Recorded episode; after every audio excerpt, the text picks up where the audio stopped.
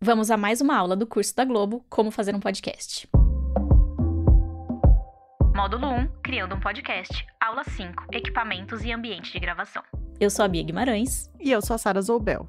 Se você já se aventurou um pouquinho pela produção de podcasts, talvez você tenha percebido que existem por aí muitos tipos de equipamentos diferentes para gravar áudio. É inclusive fácil ficar à deriva num mar de possibilidades. Afinal, o que você precisa para gravar um podcast? Você deve imaginar que a resposta aqui vai ser: depende. Depende do objetivo do seu podcast, do formato, do seu bolso. Enfim, depende de uma série de fatores. É, e só para avisar, essa não é uma aula em que vamos recomendar modelos específicos de microfones, gravadores, mesas de som, etc. Mas vamos sim te ajudar a entender melhor o que cada apetrecho faz e alguns princípios básicos de captação de áudio. No final, eu espero que você já esteja mais confiante para decidir o que você precisa para começar. E caso você esteja procurando dicas específicas de que marcas e modelos considerar, a gente deixou alguns links que tratam justamente disso nos materiais complementares da aula. Bom, Sara, então já vou passando a bola para você, que sei que hoje tem muita coisa para falar.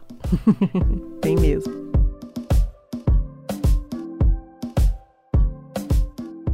O que é essencial para gravar um podcast? No podcast, a voz tem um papel central. E garantir que esse áudio tenha boa qualidade e seja agradável aos ouvidos deve estar na nossa lista de prioridades. Mas os equipamentos essenciais para a produção vão variar muito de programa para programa. Por isso, você vai ter que avaliar o que se encaixa melhor na sua realidade. Essa é uma produção amadora ou super profissional? Você vai gravar no campo ou numa sala de estúdio? E quanto você está disposto a investir? Alguns podcasts começam com o mais simples possível. Por exemplo, só com um fone de ouvido, daqueles de celular que vem com um microfone embutido. Mas lembre de usar um com fio. A captação por fones Bluetooth costuma não ficar tão legal.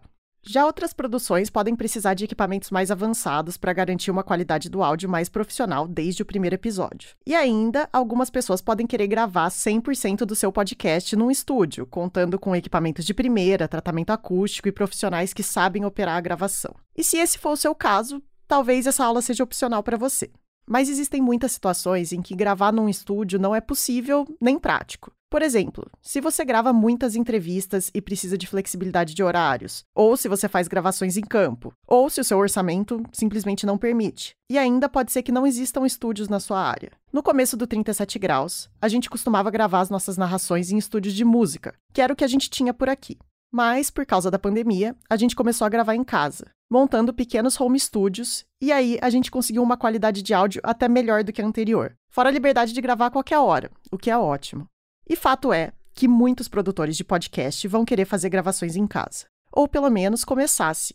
Eu, particularmente, adoro gravar em casa e adoro equipamentos de áudio. Talvez seja justo falar que eu sou meio nerd quando se trata de toda essa parafernália. Mas se você não for como eu, não se preocupe. Sim, essa aula tem bastante informação, mas a gente não espera que você absorva todo esse conteúdo de uma vez só. Você sempre pode voltar aqui no futuro quando tiver dúvidas. E nós também incluímos alguns materiais complementares que vão te ajudar a decidir com mais calma quais os equipamentos certos para você.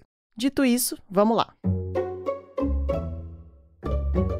Começando pela coisa que não pode faltar em nenhum podcast: o microfone. Você precisa de algum jeito de gravar o seu áudio, nem que seja usando o fone do celular mesmo, como a gente já falou.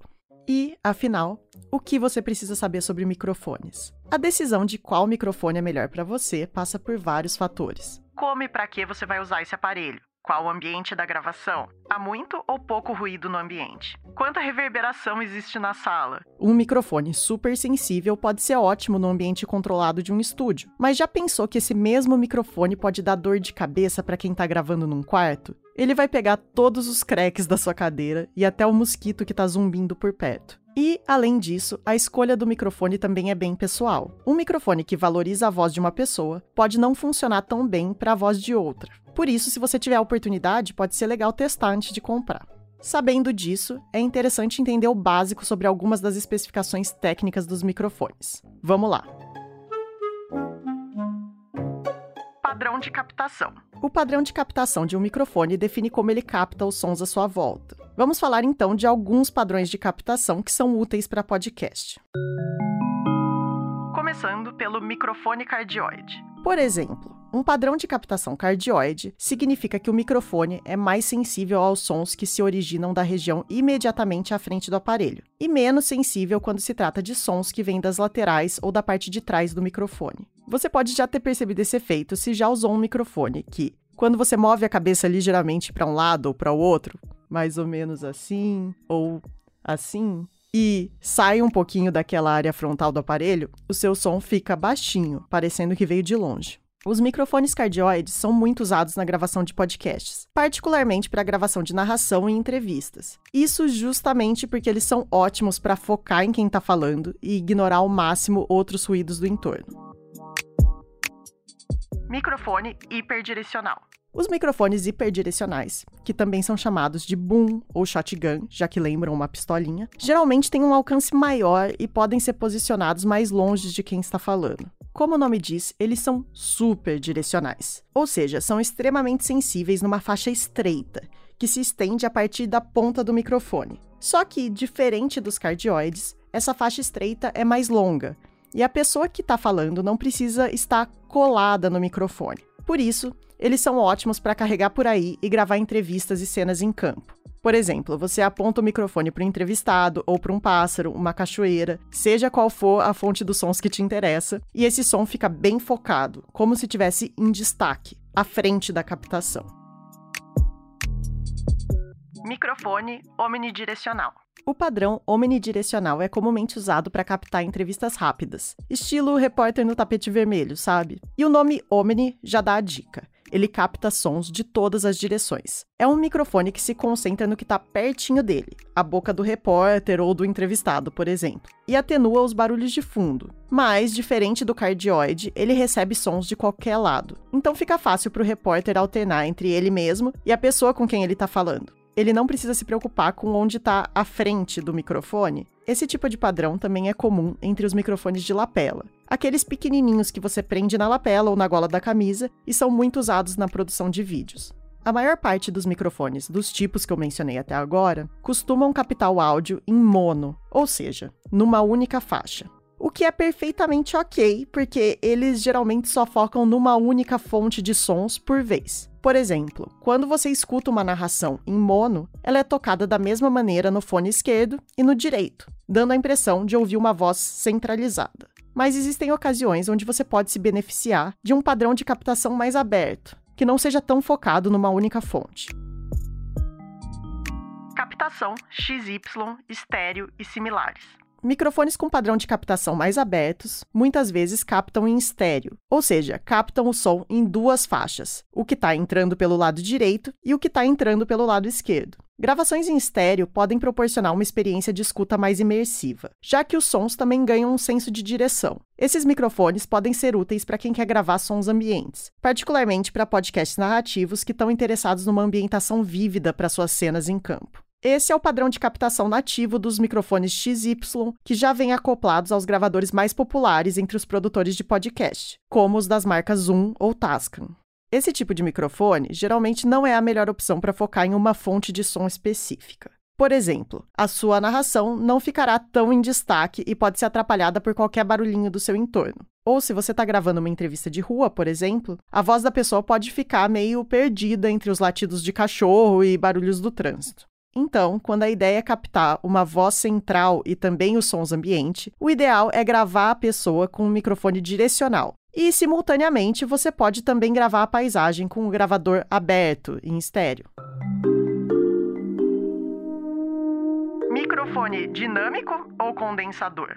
Microfones dinâmicos e condensadores são diferentes no que diz respeito à tecnologia utilizada pelos aparelhos no processo de captação e processamento do sinal sonoro. Nós não vamos entrar nessas questões técnicas aqui, mas o que você precisa saber sobre eles agora é: os microfones dinâmicos são resistentes, versáteis e têm pouca sensibilidade na captação.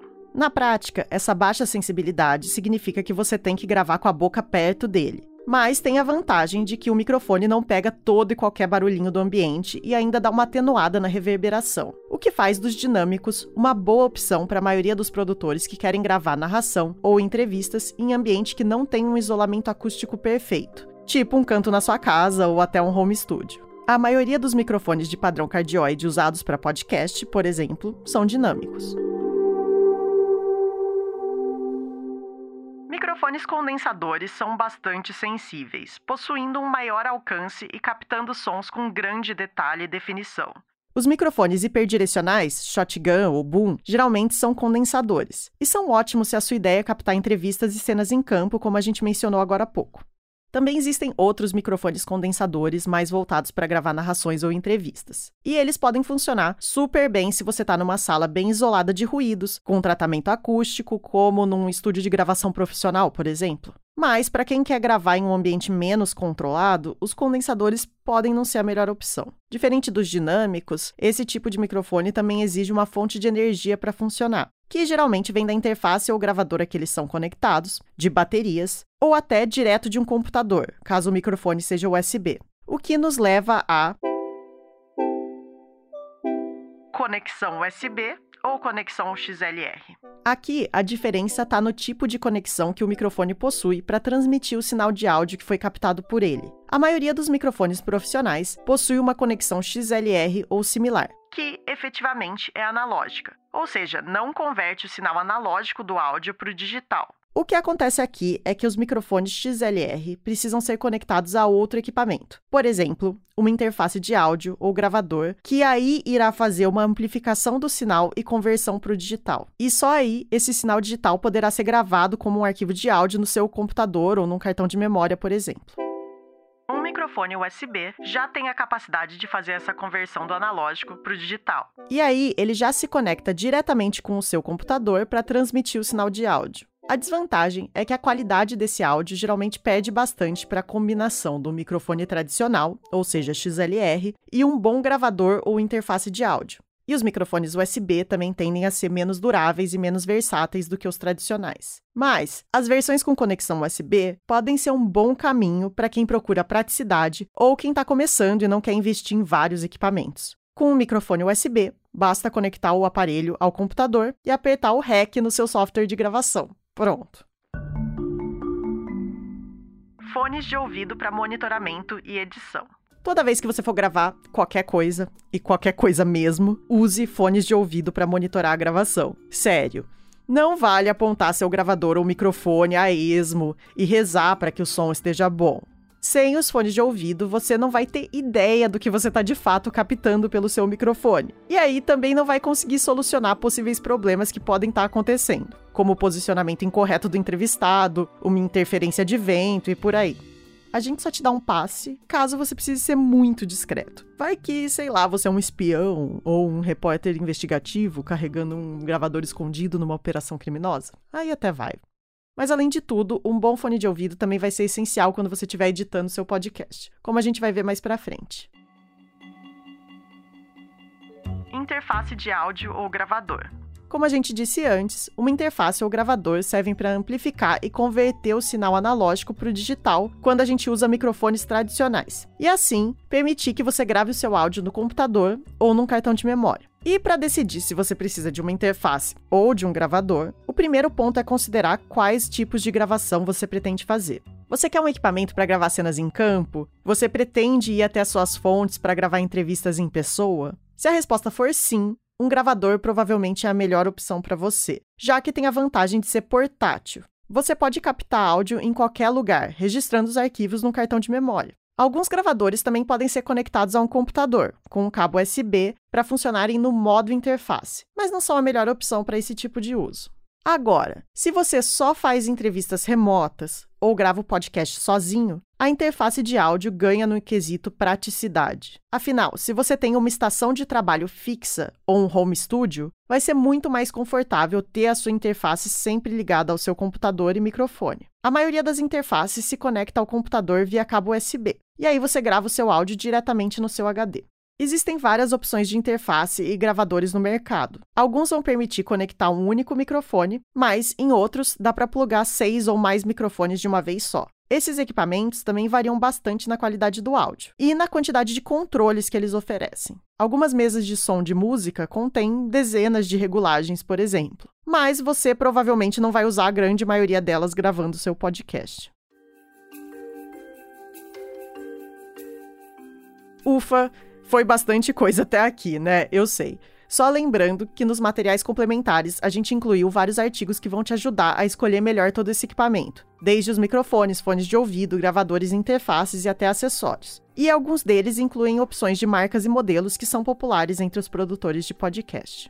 Agora, vamos falar de algumas opções de kits que são comuns para produtores de podcast. No caso de podcasts de entrevista ou conversacionais, você, de preferência, tem que ter um bom microfone. Se o podcast for apresentado apenas por você e você só faz entrevistas remotas, você pode precisar de um único microfone para gravar a sua voz. Agora, se o seu podcast é baseado em uma conversa entre amigos, daí cada um vai precisar de um microfone. E se a conversa vai acontecer na mesma sala, é ideal também ter uma interface ou mesa de som em que você possa plugar todos esses microfones. Já no caso de um podcast narrativo, com gravações em campo, é legal ter um bom microfone para gravar as narrações e também um gravador portátil. Se possível, também tenha um microfone para gravações e entrevistas em campo. Na maioria das vezes, a gente gosta de usar um microfone shotgun plugado no nosso gravador. E, como eu já falei, em todos os casos, tanto nos podcasts conversacionais quanto nos narrativos, sempre monitore as gravações com fones de ouvido. De preferência, fones supra-auriculares, sabe? Tipo aqueles headphones que cobrem a orelha inteira. Esse tipo é o melhor para notar qualquer ruído ambiente e perceber como está a qualidade da voz. Ah, e quando você estiver gravando, é legal também sempre ficar de olho no gráfico de volume. O ideal é que os picos fiquem entre menos 12 e menos 6 decibéis. Agora vamos passar rapidinho por alguns acessórios. O protetor de vento, que também pode ser chamado de dead cat. Sim, isso quer dizer gato morto ou Priscila. Ele tem esse nome porque ele é peludinho mesmo e ele serve para ajudar a evitar as distorções do áudio que acontecem quando uma rajada de vento bate no microfone. O pop filter ou as espuminhas de microfone. Esses acessórios servem principalmente para proteger o microfone das mini rajadas de vento causados pela sua boca quando você fala. Esses soprinhos podem ser um problema, causando distorções que se agravam quando você tem que falar pertinho do microfone. Os tripés, suportes e pistol grip. Esses acessórios servem para segurar o seu microfone. Um tripé de chão ou um suporte de mesa podem ser essenciais para posicionar um microfone que vai ficar fixo durante uma gravação. Já o pistol grip serve para segurar um microfone do tipo shotgun na mão. E aí você pode andar com ele ou apontar ele para onde você quiser. O pistol grip amortece as vibrações e evite que você fique passando os dedos pelo corpo do microfone, que são duas coisas que podem causar ruídos indesejados na gravação. E ele tem esse nome porque ele parece uma pistolinha mesmo. Bom, não se preocupe se você não conseguiu absorver completamente todo o despejo de informações sobre equipamentos que a gente passou nessa aula. É para isso que existem os materiais complementares. Eles estão aqui para você constar depois, quando você for fazer decisões sobre equipamentos para o seu podcast.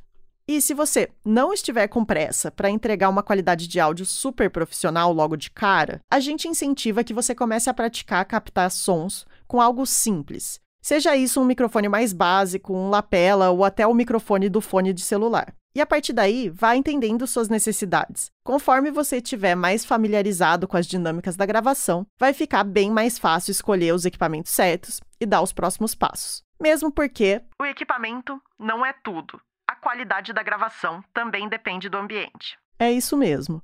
O ambiente em que você grava é tão importante quanto os equipamentos. E existem duas coisas em particular que a gente acha que você deve sempre levar em consideração, já que elas podem atrapalhar qualquer gravação. Primeiro, a reverberação do ambiente. Imagine que você está de frente para uma caverna. Se você gritar Olá, pode ser que você escute um eco. Isso acontece porque as ondas sonoras da sua voz estão refletindo lá nas paredes longínquas da caverna e essas reflexões dão esse efeito do retorno da sua voz.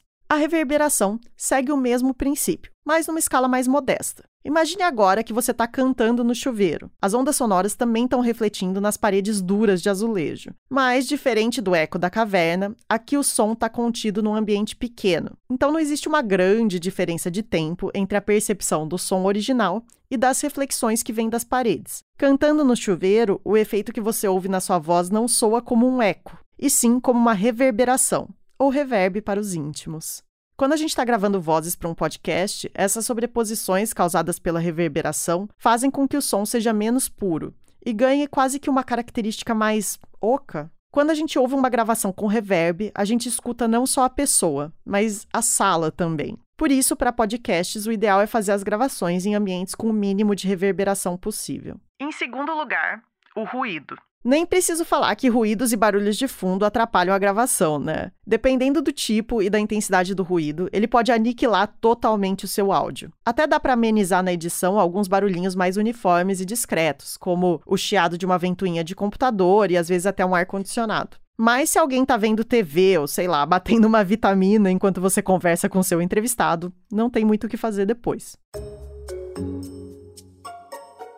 Gravando em casa. Para gravar em casa, a principal coisa é escolher bem o cômodo que vai virar estúdio. O melhor cômodo da casa é aquele que consegue te oferecer o maior silêncio e a menor reverberação. Quanto mais macias ou irregulares forem as superfícies, menos reverberação você terá no ambiente. Vale prateleiras com livros, araras de roupa, tapete, sofá, poltrona, cortina. Quanto mais, melhor. Cômodos pequenos também tendem a ser melhores no quesito reverb, já que existe menos espaço para o som viajar e as reflexões ficam menos perceptíveis. E quanto menor o contato com o mundo externo, ou seja, menos janelas e portas, menor a chance de ruído. Na hora de gravar, feche tudo e deixe o mundo lá fora, literalmente lá fora.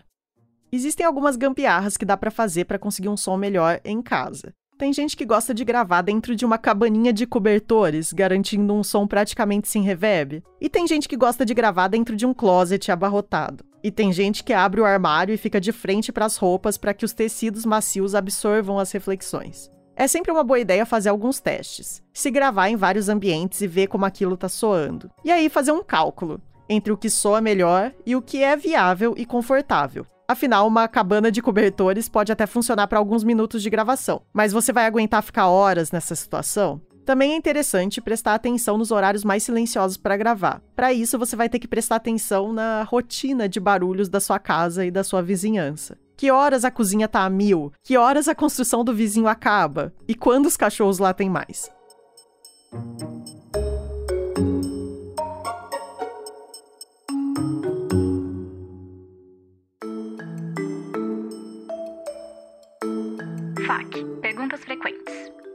Bia, como você se prepara para fazer gravações em campo? Hum, eu acho que o mais importante é tentar prever todas as situações que você pode encontrar e aí fazer um checklist de todos os equipamentos que você vai precisar para não esquecer nada. A gente, por exemplo, gosta de levar sacolas plásticas ou aqueles sacos estanques para proteger o equipamento no caso de chuva. E uma coisa fundamental é sempre levar baterias e cartões de memória extra. Essencial. E outra coisa que eu acho imprescindível é ter um sistema de organização para o áudio que eu gravo em campo. Então, por exemplo, ter um caderninho que eu anoto os nomes dos arquivos e o que tem em cada um. E assim que posso, eu faço um backup das gravações na nuvem ou num HD e renomeio e organizo os áudios.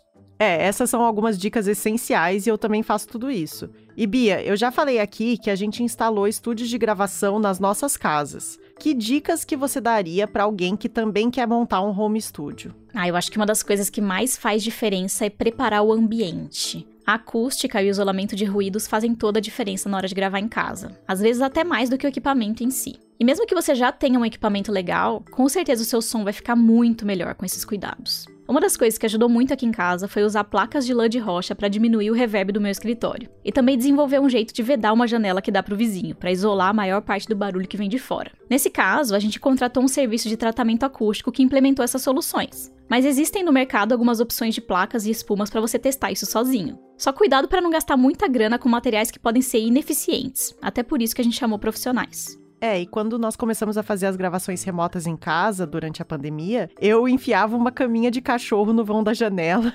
para ver se a espuma ia ajudar a isolar. E até melhorava um pouquinho, mas tudo ficou bem melhor depois que a gente fez o tratamento acústico. Por sinal, a gente ainda não falou aqui de recursos para fazer gravações remotas, né? Não, mas a gente vai falar disso um pouco mais para frente, na aula de entrevistas. Exercício final. Grave a sua voz em diferentes ambientes e depois escute a gravação para tentar sentir as nuances do seu áudio. Você ouve diferenças de reverberação se você grava no seu banheiro ou então no seu quarto? Quais ruídos você identifica? E num ambiente aberto, como o áudio se comporta? Para isso, use os equipamentos que você já tem. Pode até ser o celular, de preferência conectado a um fone de ouvido com fio e com um microfone embutido.